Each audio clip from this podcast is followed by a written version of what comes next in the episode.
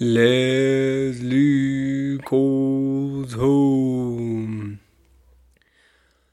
Hello and welcome to Calls Home. I am your guide, Les Cunnington. Thank you very much to Projector for the song I Am Shamed off of their 2018 EP, How Does It Feel? You can find them on Instagram at Projector, DuncanHasty.com. And at FollowDArt is where you can find the designer for my logo. Thank you very much, D-Man, for my logo. It is fantastic. My Instagram is at Calls Home, nice and easy. I post lots of pictures of the things I discuss in the episodes, to give you a bit of a visual element as well. Thank you very much for listening. I super appreciate you all for listening. If you have time, please give me an iTunes review, 5-star iTunes review with a little few words saying what you enjoy about the show. Really helps grow the audience. New one for you. So I have a refer a friend promotion. So I am using booking.com a lot at the moment to book my accommodation. So if you use the code SAM07473, that's SAM 07473, you get £15 off your next use of booking.com, and I get £15 off my next use of booking.com. So yeah, if you're going away somewhere, use booking.com, get yourself a discount, help me out. Thank you very much. This is my call with Joe. We talk a little bit about the new Spider-Man film. There isn't any spoilers for that, but there is some spoilers for Endgame. It's the highest grossing film of all time, so if you haven't seen it, I assume you don't care. You'll be happy to hear that this is my final episode from Sucre. I really hope they haven't got too repetitive, and you'll be happy to hear that after this, I'm not in my super echoey bedroom. Spoilers. There's more echoey rooms to come. I don't know what it is about South American accommodation, but they're not the best recording locations. I appreciate you for carrying on, even though some of it may not be great. Thank you very much. I love you all.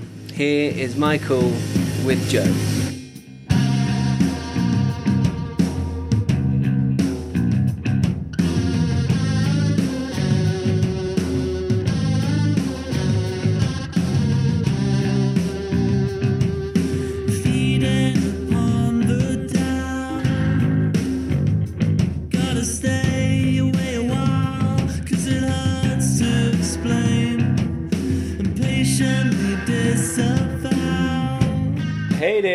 Hi there, it's Joe there. Hello.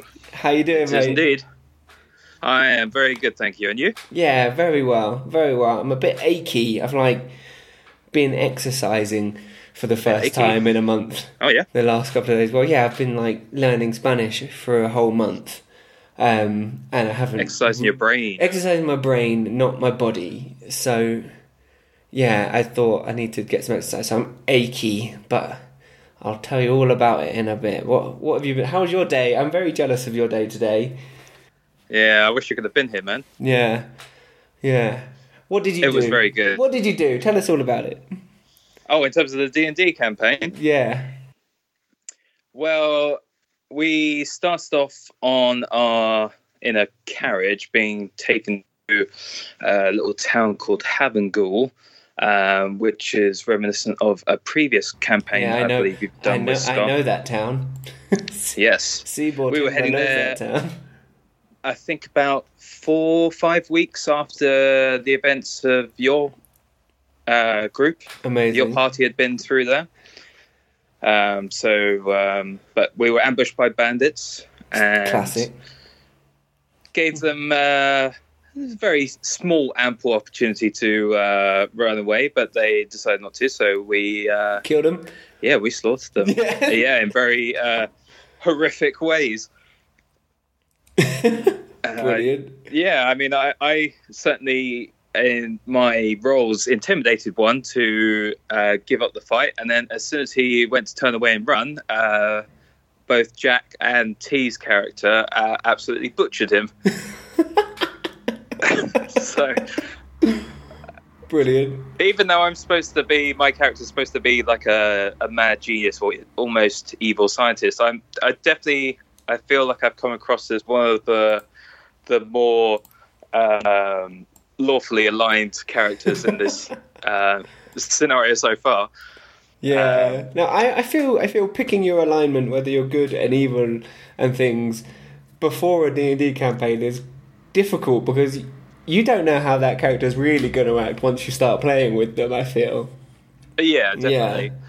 I found we had a lot more fun playing somewhere between neutral and evil, in a case of just doing whatever the hell we wanted and felt like, and doing very a lot of things very spontaneously when it came to either dialogue or combat, or... Yeah. Dialogue that very quickly became combat because they just basically said something offhandedly or gave us a look we didn't appreciate. So yeah, just immediately like, oh, well, okay, we're gonna brawl now. So love it, I love it. Nice, yeah. I actually I walked up a big hill today, and at the top of that hill, I sketched an entire outline of a D&D campaign. I've slowly been building up inspiration to what I think will be something quite fun and.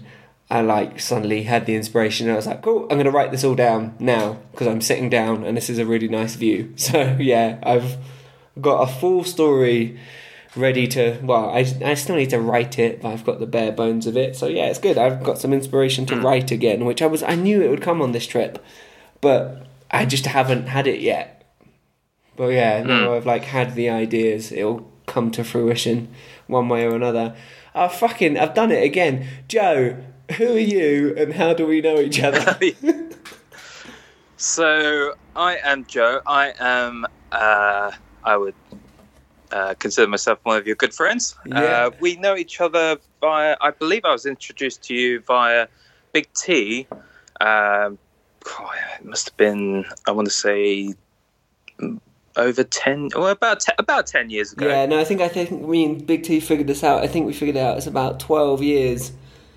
Just under 12 years ish. Yes, but yeah, it was around about the time when we all started going to the typical Friday night where it was Swan then Garage. Classic times.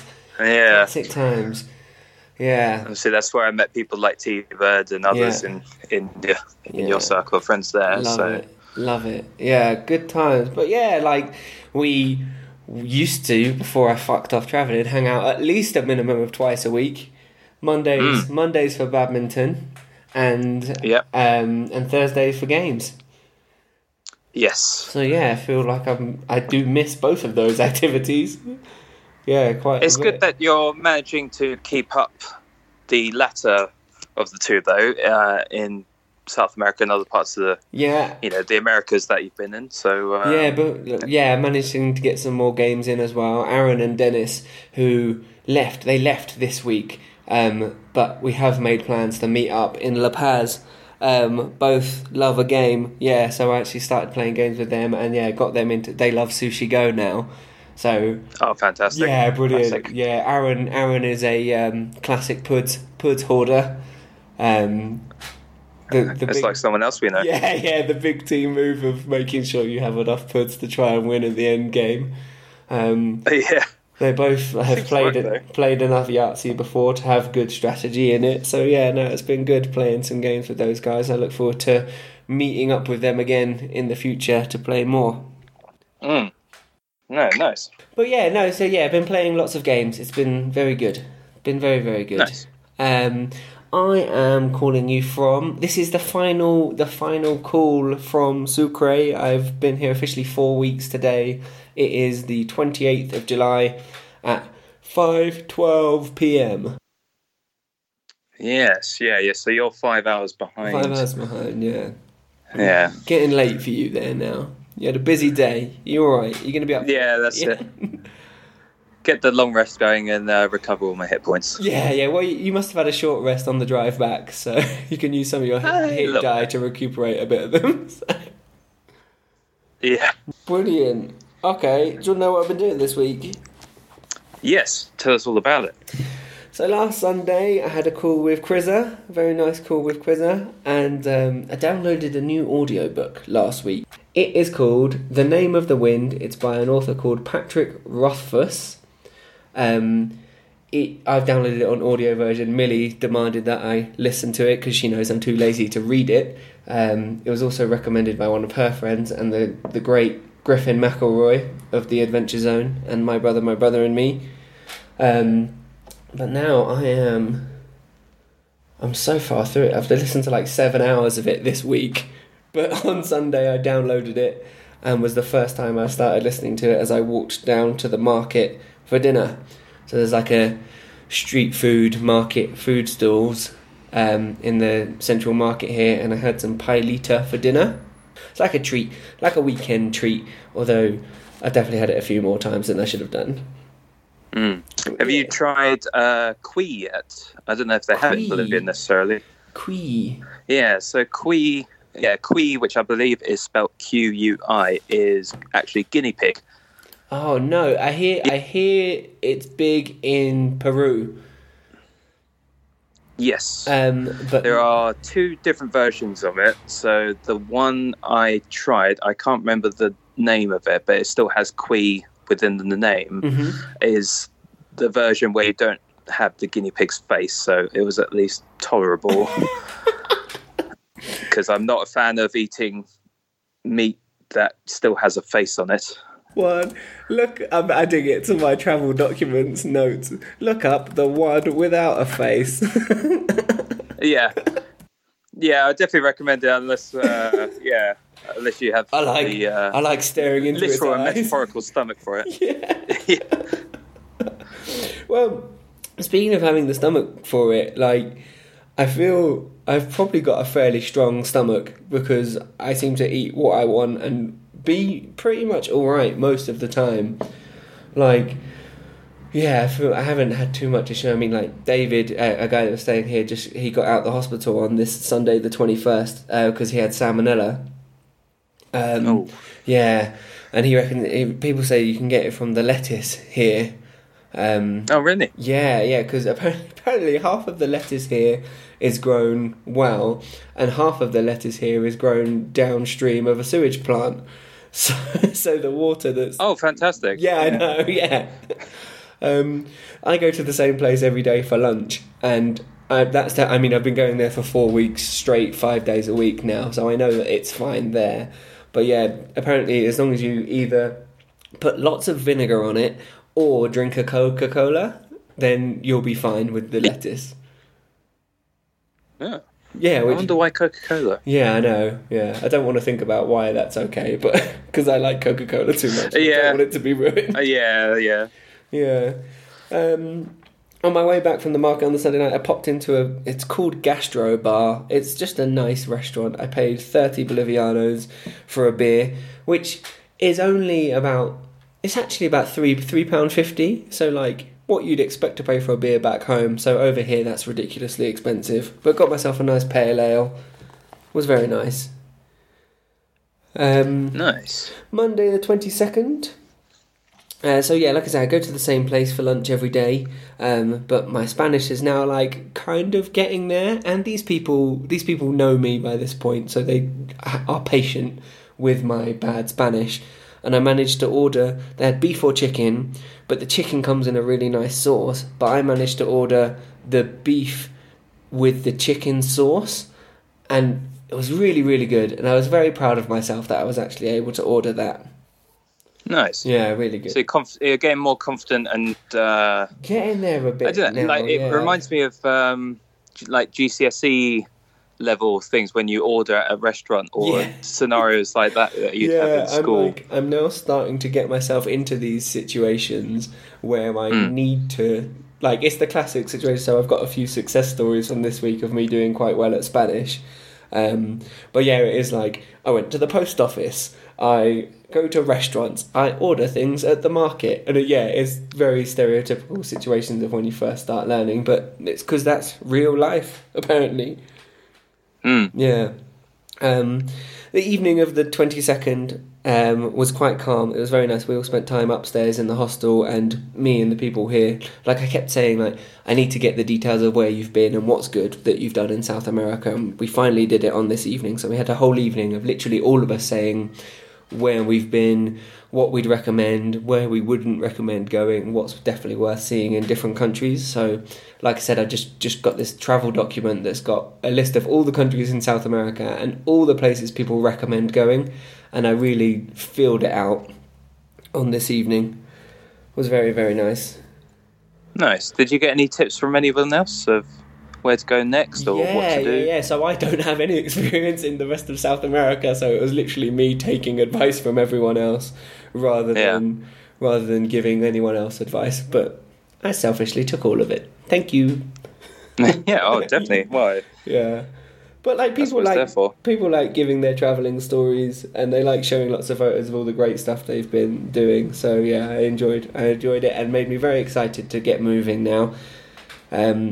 Because I've been here nearly a month now, which is crazy. It's flown by. Tuesday the 23rd was raining. Like it's winter, which means it's the dry season, and it like never rains here during winter, but it rained and it was cold. Like the evenings get cold, the daytimes are nice and warm, but it was just cold like all day on Tuesday. So when we went for lunch, we actually sat inside, which was but I didn't know there was an inside to the place where we go for lunch, because we normally always sit outside. But yeah, it was chilly.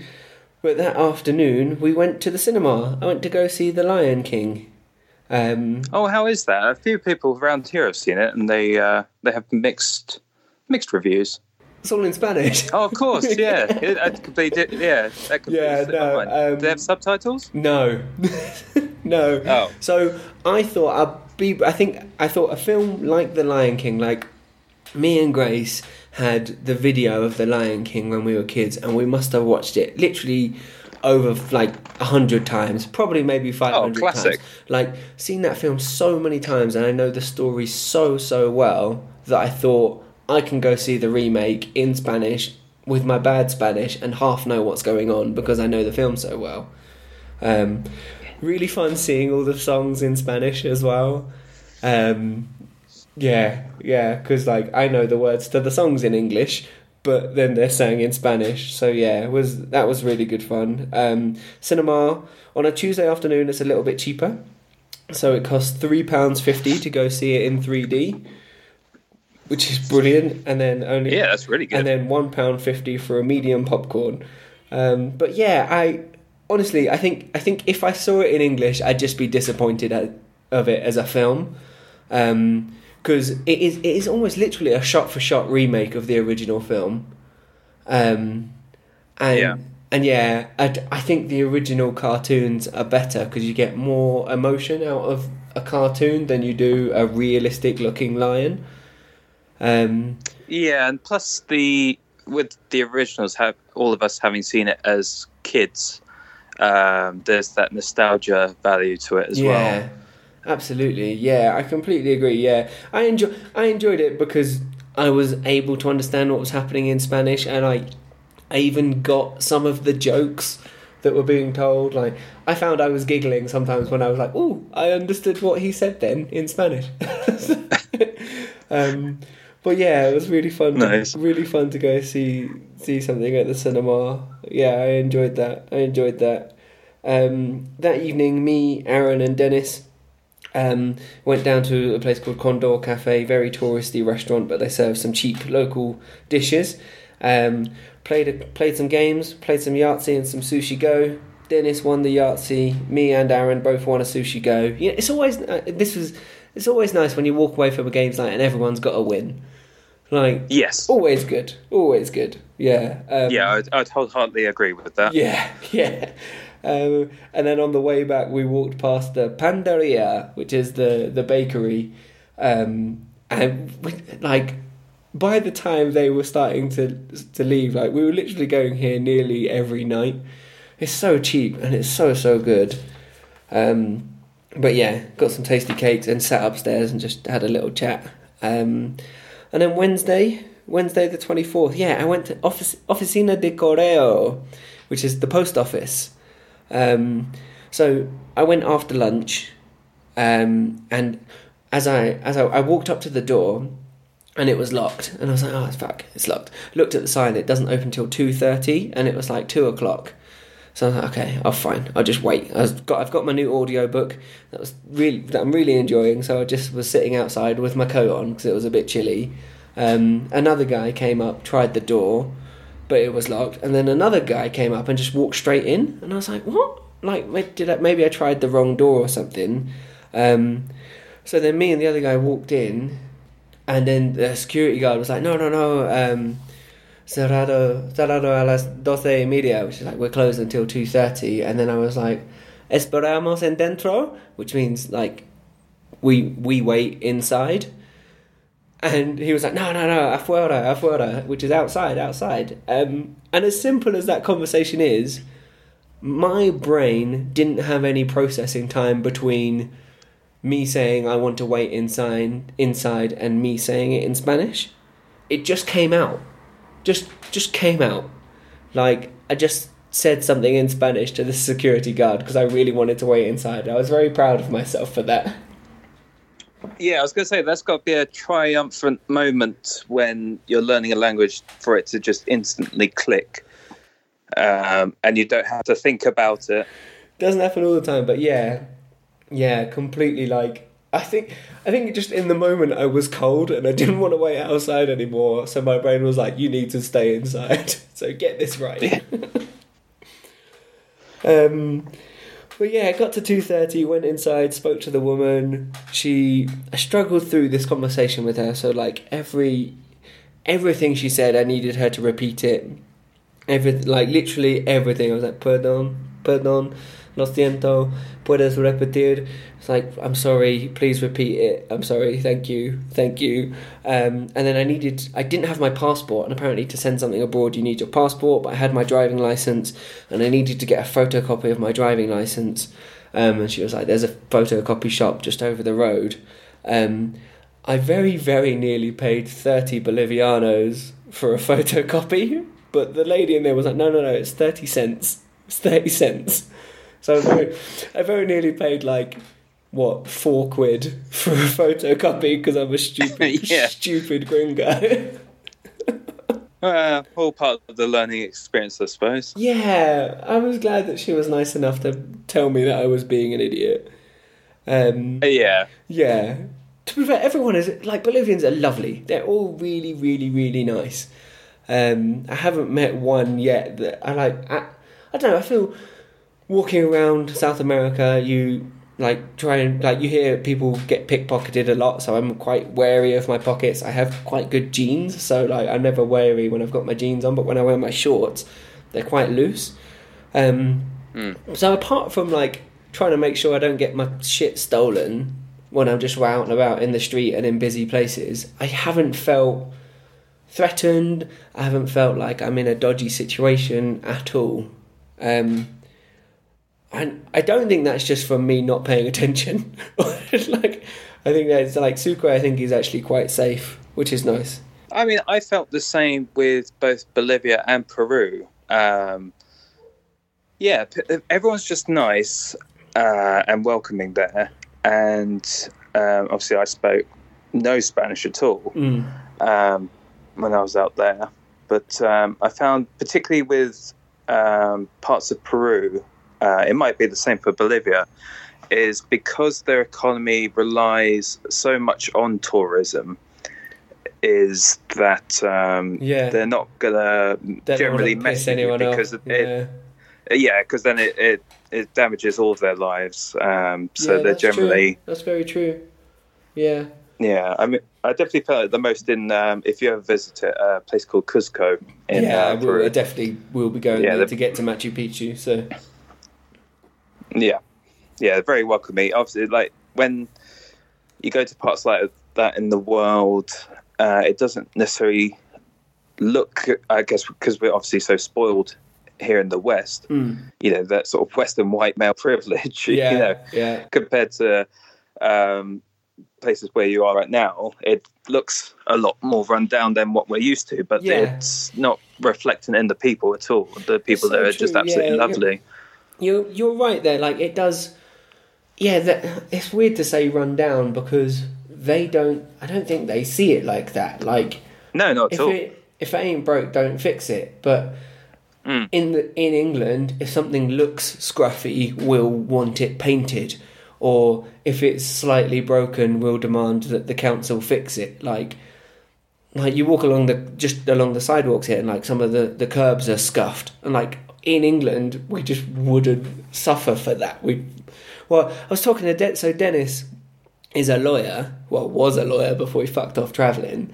And he was saying that in Amsterdam, he had won lawsuits against the government where people had tripped over a curb that was more than 3 centimetres off, like paving slabs that are 3 centimetres off. People tripped and fell and had won lawsuits on that. I was like, that just wouldn't happen in Bolivia. Not at all. Wouldn't happen. They just get over it. Yeah, they just get over it. Like, I don't know, like walking around the markets and the fairs and stuff, there's just wires trailing along and like there's low hanging wires. To be fair, most Bolivians are quite short, so it's okay for them. But yeah, like wires everywhere. Like there's no health and safety. People are just getting on with their lives. Yeah. And it's exactly the same with Peru. I find Peru and Bolivia are quite similar in that respect. Yeah, I'm looking forward to going to Peru now. Yeah, really looking forward to that. So Wednesday the 24th, went down to a salsa class. Oh, yeah? Yeah, not a tomato in sight, mate. Bad joke. Is that one of yours? Yeah. Been working on that all week. I'm glad you at least chuckled at it. So there's the party hostel in Sucre is called Kultur Berlin. It's like run by an old German man. But yeah, on Wednesdays they do salsa classes. So Robert and Alexandra convinced me to go. And I can't dance, mate. Like, I'm not, unless I'm really drunk, and then I don't think that's dancing. But like proper dancing, I'm not very well coordinated. I wouldn't worry about it. It's a stereotype for all white males. That we can't dance. Yeah. So yeah, I wouldn't take it personally. So I was actually like a little nervous about it because I was like, I'm going to a salsa class. I'm going to be shit. And Robert was like, "Don't worry, I'm awful as well." So we went, had a beer, and then they've got like the nice courtyard area is where like the restaurant and bar is, and they've got like a little club room at the back. So we went out the back and so they were like, there's a guy at the front doing the moves and people, it's almost like line dancing to start off with, where he's like, you're following along, he's doing them slowly, he's counting the time for you. But I was quite far back, so I couldn't see very well, and I felt like some of the moves that were like 1, 2, 3, 4 I could, and then repeated, I could do, but once it got to a 1, 2, 3, 4, 5, 6, 7, like I was like, I was then getting lost. I was like, okay, but because it was line dancing, I wasn't affecting anyone, I wasn't bumping into anyone, I was making myself laugh, and I was enjoying it, and it was fine. And like we did a few, not looking at your feet the whole time. Yeah, I was just like, just having a bit of fun. So we did like 2 or 3 songs like that, and I was like. And then after that, I was like, Robert, I was like, I'm quite enjoying this. He was like, you're about to get paired up with someone. I was like, oh, fuck. Oh, no. Like, this is going to start affecting someone else soon. So then he got all the men in a line and all the women in a line. And then he picked a woman and she started walking towards me. I started laughing nervously, instantly apologised for what was about to happen. Easy, I can do Spanish introductions now, even though I think the girl was actually German. But yeah, I was just like, I'm very sorry, I'm not very good at this, let's just do our best. And she was like, okay, yeah, it's fine. She was like, I'm the same. So like, it started, we like were still following his instructions, but repeating the dances that we'd done previously. But like, a lot of people weren't doing very well. I wasn't doing very well, but I was having fun doing it. And the woman I was dancing with didn't seem to have a problem with it and was enjoying herself. And then you like do the little routine, you swap partners, and then you do it again. And like this process of me not being very good but having fun doing it was fine for a few times. But then this one woman, she just fucking hated me. Like, oh. I saw her dancing afterwards and she could clearly dance and was expecting me to be good enough to lead. Like, I'd danced with a couple of other women who knew what they were doing, realised I didn't know what I was doing, so then kind of took the lead a little bit and helped me. This woman just fucking hated me. And I think, like, when I was having a laugh and enjoying it instead of taking it seriously, it just pissed her off even more. Apart from her, I had a wonderful evening. But I was just like, you're taking life far too seriously. This is not what I'm here for. Yeah, I mean, whenever, because obviously, you know, my next door neighbours are Colombia. They're Colombian, yeah, that's it. I couldn't remember. Yeah, so every time I've been to parties there and they've brought me up to dance with them, obviously I have equally no experience, but they do... I've luckily come across anyone like that one woman, but yeah, everyone else is very forgiving, and they, you know, it's all about having a good time, and you know, you eventually get used to it, or some of the slight movements, but generally, yeah, it's quite a fun activity. It's definitely stereotypically it's all in the hips. Yeah. So yeah, just need to be loosey goosey in that department. But do they still call it's you good John? Fun. Do they still call you John? Oh, the husband who's actually Moroccan. He does still call me John occasionally. So like everyone else calls me Joe, but the husband from Morocco is the one who calls me John, or had been calling me John for years, and he still does occasionally. Now he's at an alternating state between Joe and John, which is fine because anyone listening knows or might know that my middle name is John, so it's pretty close. Yeah, it's close. It's fine. Yeah, it's close enough. Joe John. Yeah. I love it. Yeah. I love it. But yeah, I got to bed in reasonable time after the class. The other people I was with apparently stayed there till 1:30 in the morning. On a school night, I'm having 4 hours of Spanish lessons a day every morning. No way am I staying out that late. No, thank you. It's the sign of the 30s, isn't it? Mate, I fuck it. Like, last night, people were like, yeah, we're going out. Do you want to come out? I was like, no. Like, honestly, I've been out. I went out for dinner. It was lovely. I'm done for the evening now. I had the same experience towards the end of my trip in Australia. Like, some of the hostels I'd be staying at, hanging out with people, and we'd go out drinking, but then it'd get to like around 11:30, 12:00, and I'd just be like, you know what, I'm gonna head back now. Like, yeah, it's a bit late. Yeah, no, maybe I'm just old. I don't know. I enjoy a good night out every now and then, but I don't know. I enjoy a good night out with my friends, and like, I don't know. I think I might be a bit selfish in saying that I don't know these people very well, and maybe a good night out would be a great way to meet them. But I also don't want to. It's not that I don't want to meet them. I do want to meet them, but I don't want to go out and get absolutely hammered. And to be honest, that's not what I'm here to spend my money on. Yeah, like exactly. You're there to experience culture, broaden your horizons. Yeah, learn some Spanish. Well, exactly. Yeah, learn the language. Yeah. So yeah, I mean, I definitely like you. I had the same thing in Australia. Is alternating between wanting to be social and then also wanting to be left alone. Yeah. Find that balance. Yeah.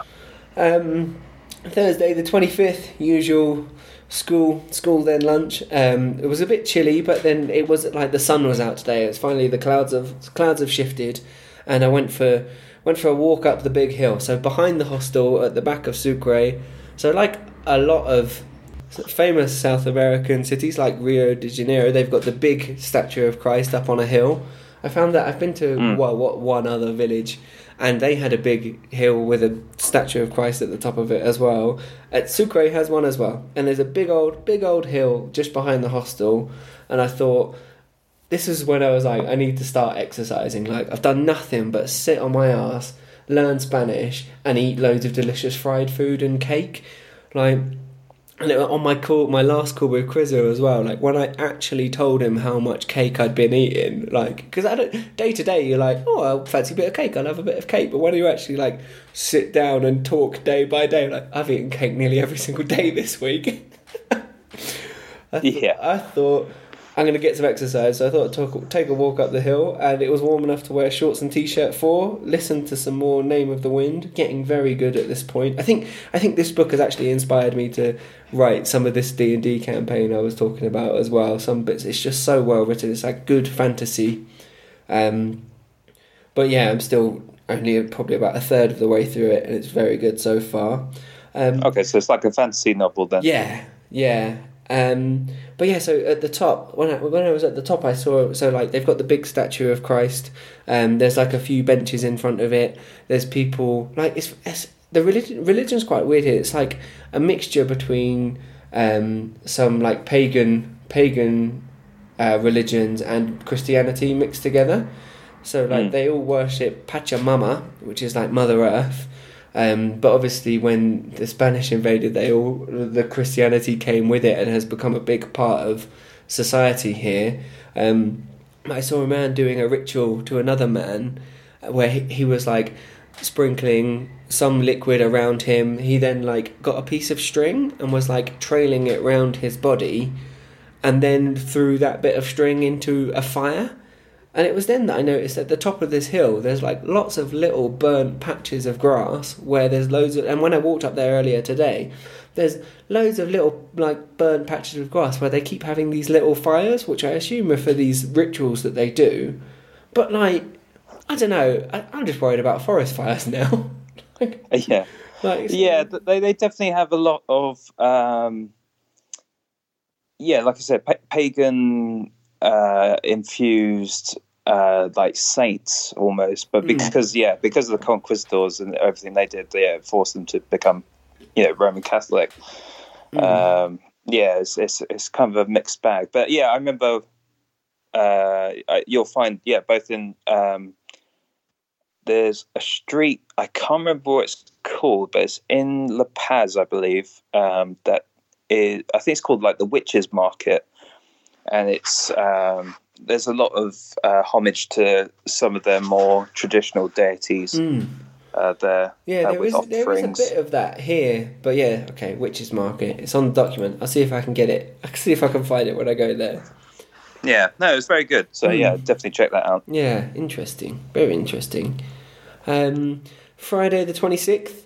When was last day of school. Last day of school, Joe. I've done 4 weeks, 5 days a week, 4 hours a day, Spanish lessons. Like, I don't know, my Spanish teacher was very good. She had this thing where she kept checking her phone, and like, I was warned about this, and I found my own ways around it. But yeah, she just kept checking her phone. But on the last day, she did warn me in advance that, can we start 15 minutes earlier so we can finish 15 minutes earlier because she's got an optician's appointment? I was like, yeah, of course, not a problem at all. But, like, the checking the phone was just so much extra today. I think she just was like, it's your last lesson. I don't really care. And I think by the end of the lesson, I was a bit pissed off. So we didn't really have much of a heartfelt goodbye at the end of it. I was just like, cool, thank you.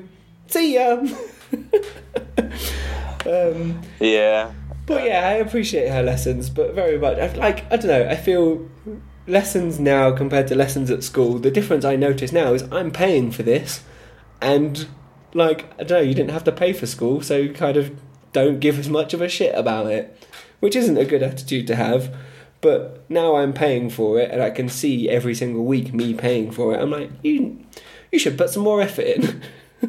Well, I think at a certain level, obviously, being older, a level of maturity comes with that. Because obviously when you're a teenager, you're just like, I just want to hang out with friends and, do whatever I want. Yeah, that's it. So learning a new skill at this sort of age or time in our lives is definitely yeah, you're definitely more attentive. Yeah, I agree. Towards it, yeah, especially if you're paying for it. So on this evening of Friday the 26th, went up to every year they have the Alacitas, which is originally a pagan festival of praying to the god of abundance, and it's been taken over by a bit by consumerism, a bit by Catholicism, and they have a big fair here. So they have a big fair where you buy like these little miniature figurines and give them to people in hope that that's what they'll receive over the next year. It was very big and at the other end of town. This weekend it's moved to the Recoleta, which is the original church of Sucre, and it's literally just like 5 minutes up the road from where I'm living. So I went up there for dinner with Robert, had some tamales, a tamale, which is, so it's like sweet corn, but all mushed together in a package, imagine like a big bar of soap, like that sort of like shape, but then it's wrapped around some beef and then wrapped up in the leaves of the corn on the cob and then boiled. Oh, nice. So yeah, but it's quite sweet, and quite like the sweet corn is really sweet with the meat. It's quite strange, but yeah, it was very nice. We then had some like kebab and salad things, and it came with a spicy peanut sauce, so I had a couple of dinners, quite nice, up at the market there. They've gone like more carnival games, so there's like, it's like a roulette wheel, but it's split into 6 sections, and I can't remember, I'm sure they're 2 Bolivian football teams, but that's what the logos are painted on, and it's literally just 50-50, so if you put your money on the yellow one, and it comes up yellow, you win 1 plus an extra 1. Your one that you put down plus an extra 1. Had a go on that, but then did that. I won like 4 times in a row, so won enough to then buy me and Robert some chocolate dipped marshmallows. Delicious. What's the chocolate like out there? Is it as good as it is over here, or you know what? Like, so Sucre is meant to be the chocolate capital of Bolivia, and I have had some delicious chocolate. Like, Robert's been to some of the fancy chocolate shops and bought some of them back, and they are really, really good. Like, I don't know, I think I'm just spoiled by good milk chocolate in England, but obviously that's infinitely better than any chocolate you get in America or Canada, or Australia. But then, yeah, the chocolate here was very, very good. But the chocolate on these chocolate-dipped marshmallows wasn't the best, but it was okay. Nice. But yeah, and then this evening, and then we came back after dinner and chilled. I booked my accommodation. So next week I am going to Uyuni to see the salt flats. Oh, nice. Yeah, so I'm doing a 3-day tour, 3 days, 2 nights tour. So I'm going on Tuesday night. I'm doing an overnight bus ride to get me there on Wednesday morning, and going straight from the bus station to the tour. So I can imagine I'm going to be quite groggy. I was then going to do, on the 3rd night when I finished the tour, an overnight bus to La Paz. I've decided against it. So I booked a night in a hostel in Uyuni. Also booked myself a private room so I can have my next calls home call. Oh, nice. Yeah, very nice. It's like great excuse to get myself a private room in a hostel. It's like, oh no, I need it for my podcast. I don't. Yeah, you don't want more hoovers and fire alarms going off. Well, that room's gonna cost me a whole £13, so I think I can get it in the budget. Oh, that's good. Yeah. Yesterday, Saturday the 27th, had a little lime, had the last of my cereal. I watched some. I went on YouTube and searched Rick and Morty in Espanol, and there's a playlist on YouTube that's got every single Rick and Morty episode in order in Spanish. Nice. So, it's a good. It's like with The Lion King. It's good to watch something you've already watched, so you kind of know the context of what's happening already, even though I don't understand the Spanish of it altogether. Yes, I've done the same with anime when watching it first in English dub, and then watching again with English subtitles, but it's obviously done in Japanese. Practice your Japanese a bit. Yeah, very nice. Lunch at Green Trekkers as usual. Yesterday was mondongo. Mondongo is pork in a delicious red sauce with mote, which is like maize, corn, in a lovely sauce. Oh, so good. I think it's my favourite thing to eat in Sucre. It's like their traditional dish that they have at the weekend, and it's delicious. It does sound good. Yeah, really good. Really, really good.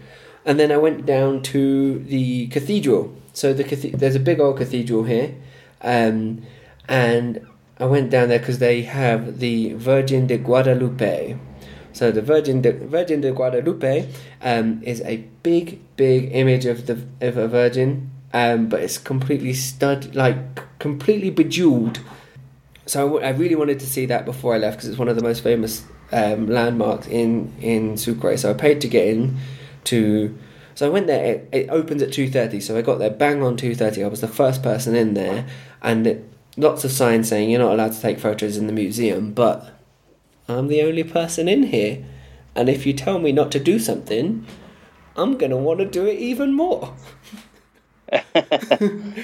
So I took a few pictures, like there's lots of like old books and lots of things that probably used to be in the cathedral. And then I saw, the Virgin. So big. So it's probably about 1.5 meters tall and 1 meter wide. Picture of the Virgin. And over years, wealthy colonial parishioners have adorned both the shrine and the canvas with precious jewels, including an estimated 298,000 pearls and 21,000 diamonds. Wow, how's no one stealing this? Okay, yeah, so that was my first thought, because you could heist the shit out of this, because from what I can... Alright, so you're not allowed to take photos. I was definitely taking photos, and no one told me off. If no one's telling little old me off for not taking photos, how is no one nicking this thing? So, I mean, don't get me wrong, I'm not promoting you to do that. But... I'm not going to. I'm worried. I'm worried for them. This is like their city's pride and joy. Okay, So it's the country's pride and joy. This article said, the total value of the shrine is so valuable that it's believed that the sale of the gems alone would make Bolivia one of the richest Latin American countries. Wow. That's mental, isn't it? That's insane. You think you could just correct all your economic problems just by...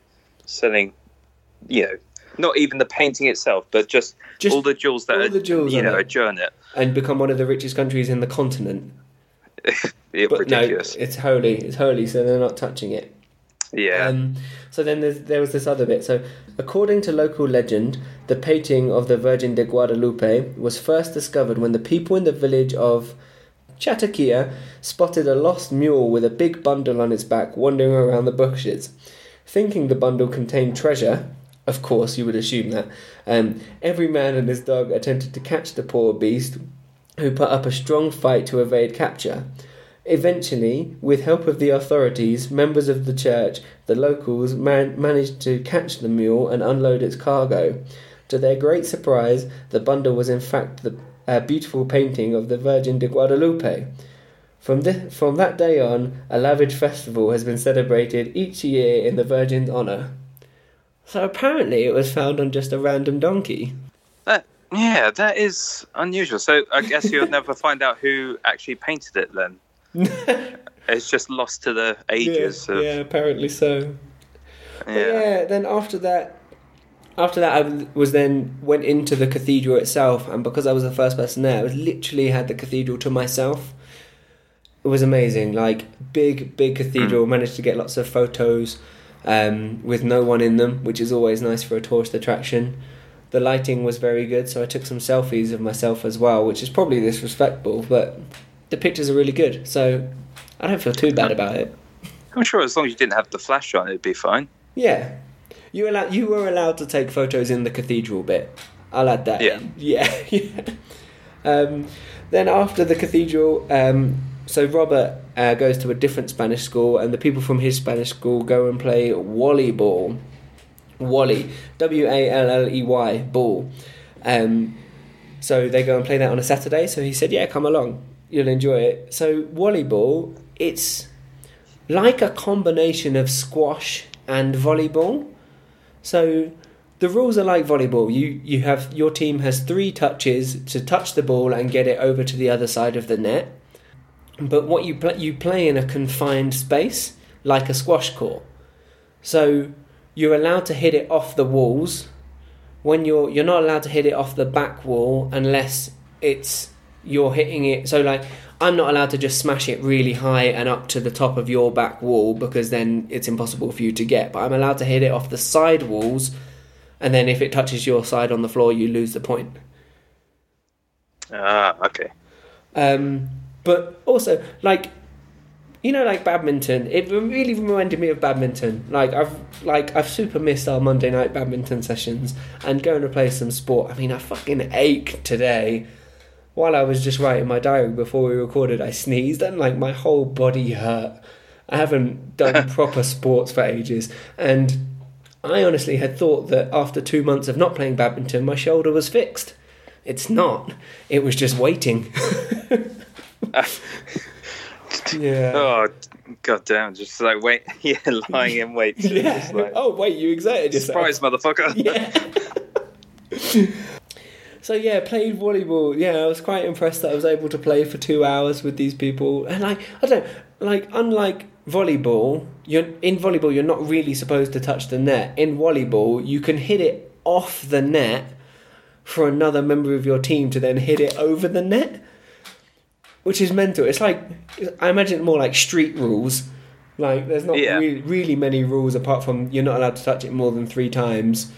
Like, yeah, it's pretty wild, but very, very good fun. Last night after volleyball, went to go see Spider-Man. Oh, so, what did you think? I loved it. I think I understood more of it than Lion King, which I was really proud of. I think I understood I'd estimate 65%. The 3D is amazing. The visuals of the whole film are brilliant. Yes. I think they did Mysterio really, really well. Yes, I thought that as well. It's good to, obviously, you know, I won't go into details because in case people listening haven't seen it yet, but spoilers. But I thought they did Mysterio justice, and I thought it was a really good film. I thought it was as good as Homecoming. Yeah, definitely. Yeah, I really enjoyed it, and obviously goes into good detail of the sort of aftermath of Endgame.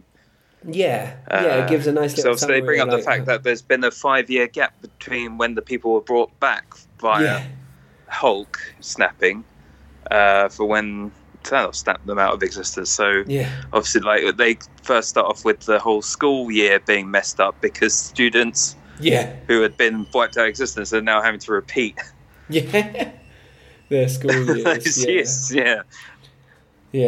I enjoyed that. Also Samuel Jackson, but Spanish dubbed, was quite interesting because even though it was Spanish dubbed, it was like, I still could imagine Samuel Jackson's voice and like some of his witty quips. I got the jokes. I actually got the jokes in Spanish, and I thought that was hilarious. Nice. A lot of Hollywood actors have their own Latin American voice actor. So if you go and see Samuel Jackson in Spider-Man, it will be the same voice as when you go see Samuel Jackson in Endgame, because they have like a dedicated voice. Yes, all except for Groot. So Vin Diesel, who plays Groot, I don't know about the Avenger film, like Infinity War that he was in as Groot, but in the Guardians of the Galaxy film, he did learn, well, to a degree, he learned his lines in every language that the film was going to be done in. So every time you heard Groot, it was, in fact, Vin Diesel's voice in all the different languages. But yeah, like you said, normally that's really cool. Well, to be fair, it's 3 words, isn't it? Yeah, exactly. So it's not too much but of still, a language lesson. That's quite cool. He definitely didn't need to do that, so that's fun. Yeah. Yeah. Yeah, a little Marvel fact for you. My favourite Vin Diesel fact is that he likes playing D&D. Like, you can go on YouTube and search Vin Diesel Dungeons and Dragons, and he plays a little session. He plays like an 800-year-old witch king, and it's fucking brilliant. Yeah. The small village of Bronnborg has recently come under a baneful curse. The young are born deformed and demonic. Their denizens are driven to madness, some suicide. Those that remain, stubborn as they are, have fallen silent. But the nature of this curse has drawn the attention of one man. I am Kolder the Witch Hunter, the 800-year-old immortal.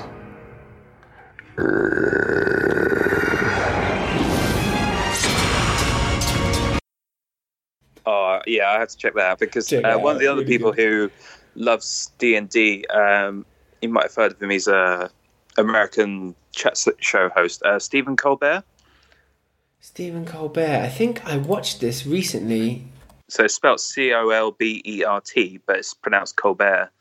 Yeah, no, I watched Matt Mercer. Scott recommended it. Matt Mercer do a little one-on-one session for Comic Relief.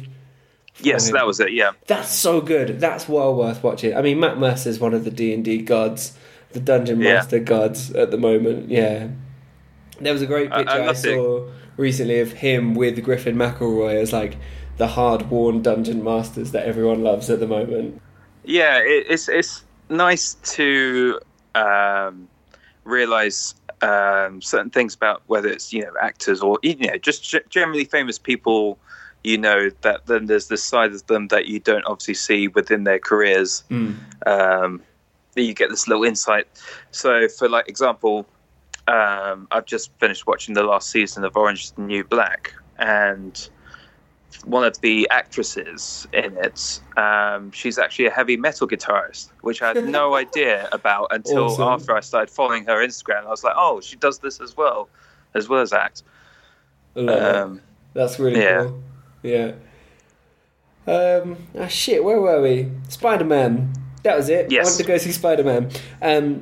After Spider-Man, I went back up to the fair where they have all this wonderful food, and I tried... What's it called? It's called anticucho.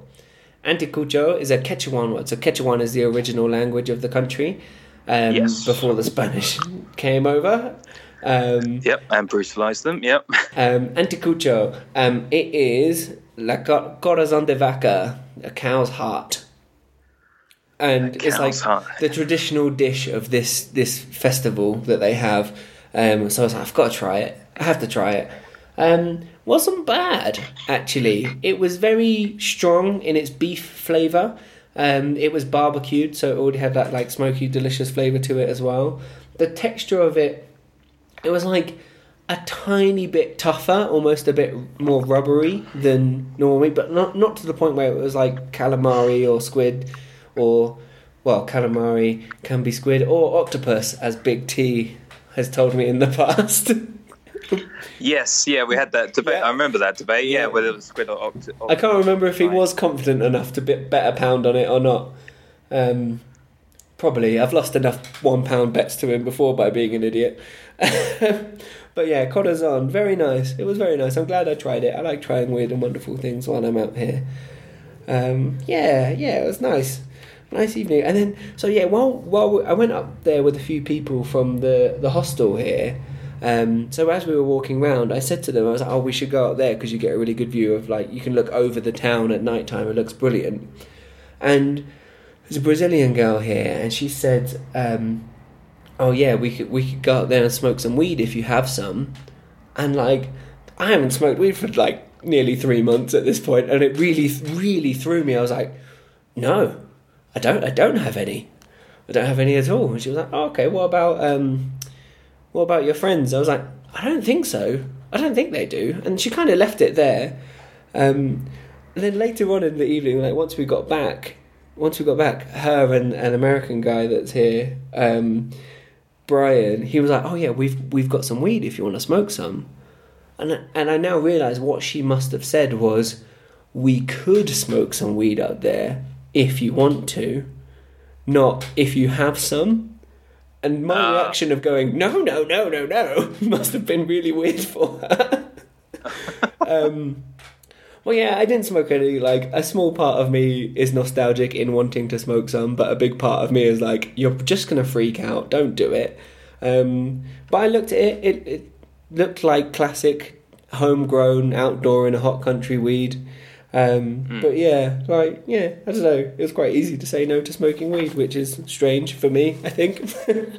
Oh, it's good you had a restraint. I mean, it's certainly not a bad thing. I don't even feel it's restraint. Like, I just don't want to. I don't want to at all. Like, no part of me was like the part of me was like, I remember when that was fun. But no part of me was like, a big part of me was like, don't do it. Don't do that. It's a stupid thing to do. Yeah. Interesting how that's flipped for me. This morning I walked up the big hill again. I walked all the way up it. It took me half an hour, and I did it without stopping. So getting my stamina back again. On the way back down, I stopped back at the fair again to eat some of the delicious food. I had some chicharrón. Chicharrón, it's like crackling. It's like fried pork belly. It's very salty. It's very delicious. I had another tamale. This one was a little bit spicy, but was very, very nice. I had a strawberry dipped in chocolate and an ice cream. Like, nice. Solid Sunday lunch. Really good. Really good. And then, yeah, I chilled, and now I'm talking to you. Nice. It's been a good week. Do you have any kind of altitude difference out there? Yeah, definitely. You're getting used to that? Yeah, I can now tell the difference between actually being out of breath and when it's altitude. It's really weird. So where the supermarket is here, when I walk, there's like a steep hill just out of the supermarket, and every time when I walk out, I'm normally carrying a 5-litre bottle of water when I walk out the supermarket. But yeah, every time I do that hill, I'm like, whew, and like the out of breath is more altitude than it is stamina. And like when I went to go play volleyball yesterday, I could feel that the first 15 minutes was altitude kicking my ass, but then like after a little while I was like, okay, now I'm just out of breath because I'm playing a sport. It does hit you quite suddenly with altitude. I found that you just, even if it's just a small step somewhere, you just suddenly like as if you've done a couple of miles run or something. Just suddenly like, it's really weird. That really weird tightness in your chest. But yeah, so I'm 2,800 meters here.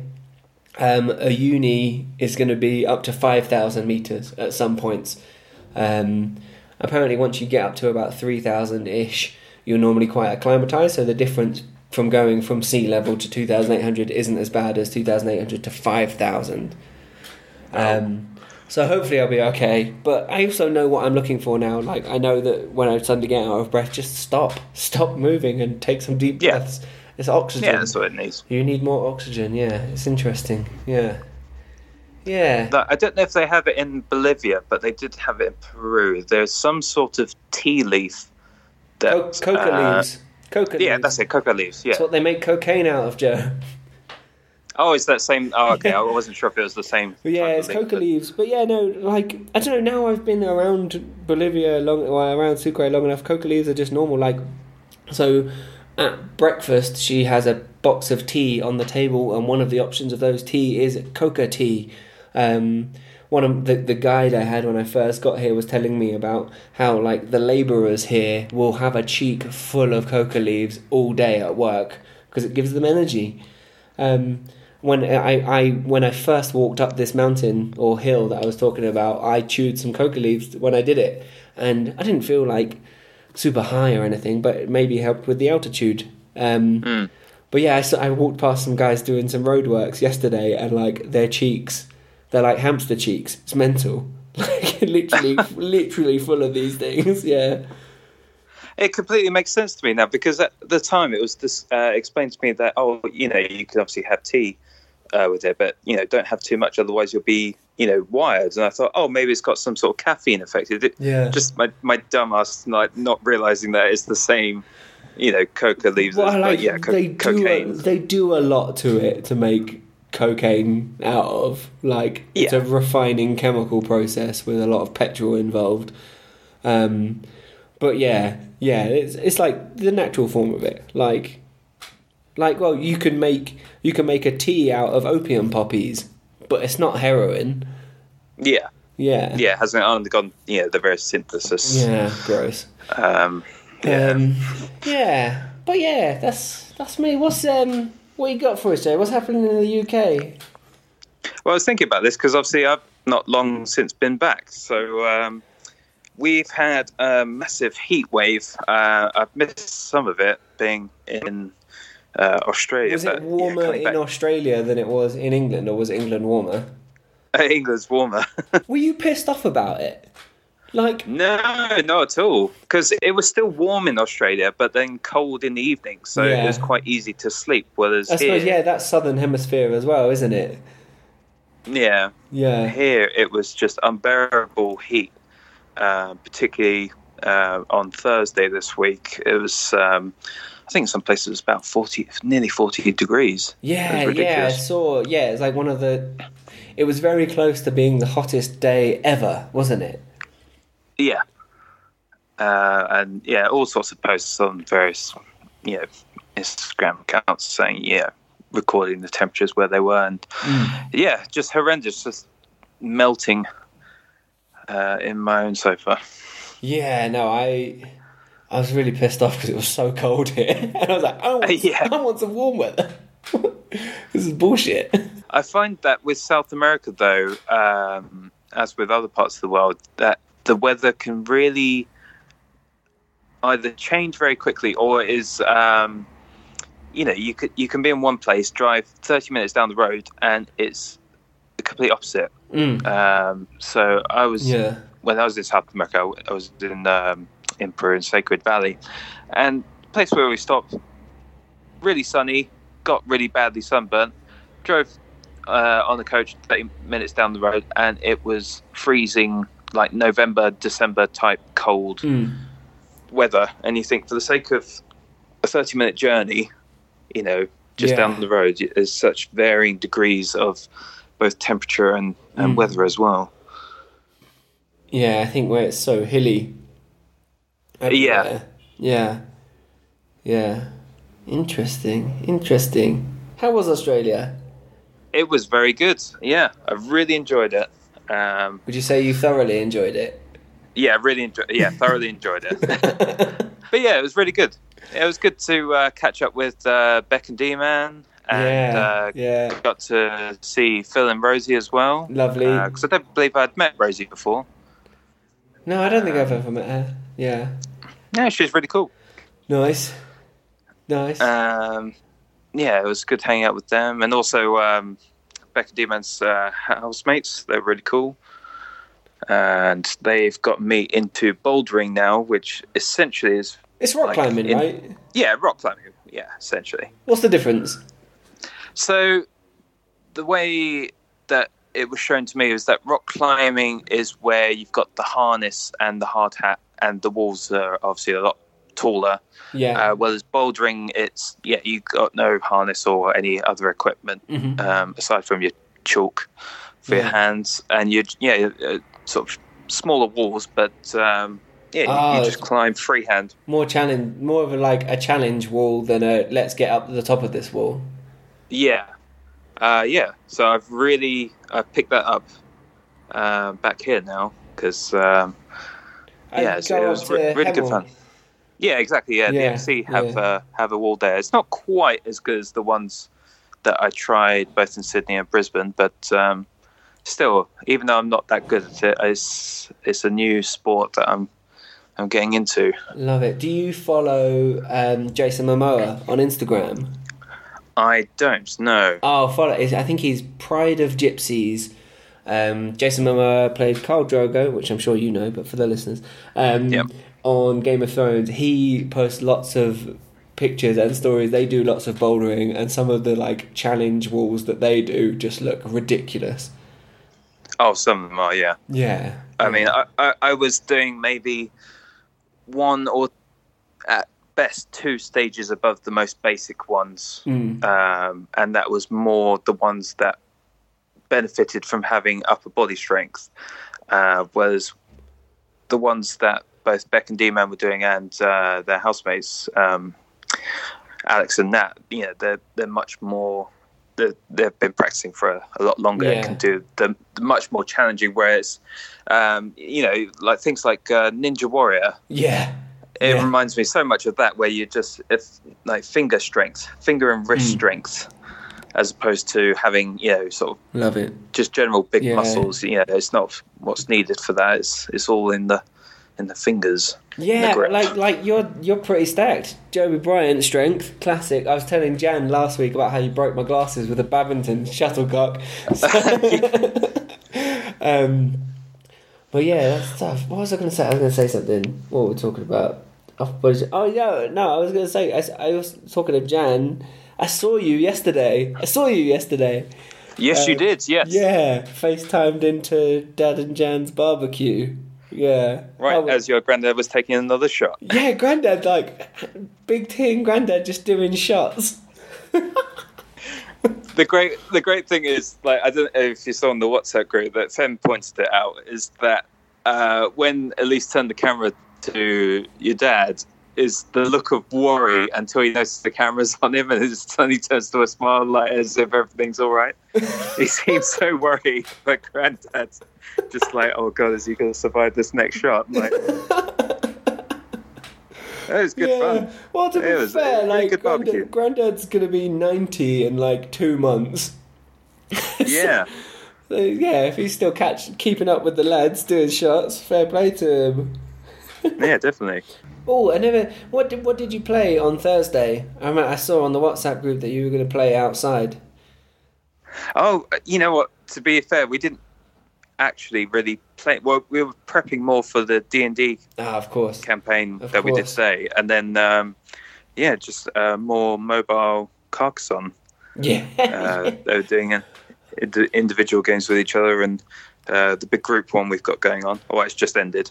Yeah, I do. Check your invites. I just started a new game for us all. Yes. Yeah, I love it. I love that we can play Carcassonne with me being in whatever country I'm in, D-Man being in Australia, and you three being in England. Like, having running games of Carcassonne is just amazing. Yeah. Transcends geography. Yeah, it's the future. Anyone listening, if you've got an iPhone and want to play Carcassonne, message me on Instagram and I'll add you. Spanish phrase of the week, Joe. Yes. You ready? It's a classic. Come on. Haciendo conejos. Haciendo conejos. So, from reading Zapato of Mexico, haciendo is like a farm, I believe. I want to say it's like a farm, hacienda. Sorry, what was the second word? Hacienda. I think you're thinking. Oh, hacienda. But it comes from the verb hacer, which is to do or to make. So you would say to someone, ¿Qué haces? As in, what do you do for work? So haciendo conejos. It's a tricky one because in English we would say fingers crossed. But in Spanish, they say haciendo conejos because they say making rabbits. Making rabbits. So if you cross your fingers and look at it from the side and imagine it like a shadow puppet, it looks like a rabbit. I'm doing this as we speak. Yeah, me too. Just because it's obviously late at night here, I'm just doing it up against the wall and the shadow. Yeah, I can see that. Yeah. So yeah, haciendo conejos, making rabbits. Learning something new every day. Yeah. If I can be the slightest bit educational of a podcast, I'll be proud. Yeah. Nice. Joe, thank you very much for being my call home this week. Thank you very much for having me on. Yeah, it's been good because when you're remembering the good times, you're living life in the past lane. The classic.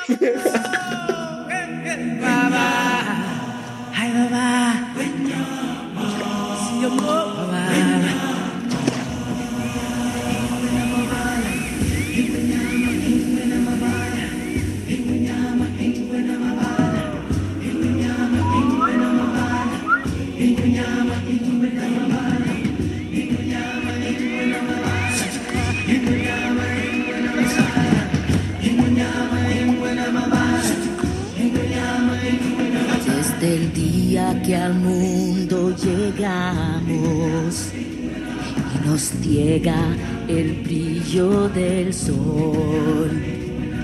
Hay más que mirar donde otros solo ven, más que alcanzar en lugar de soñar.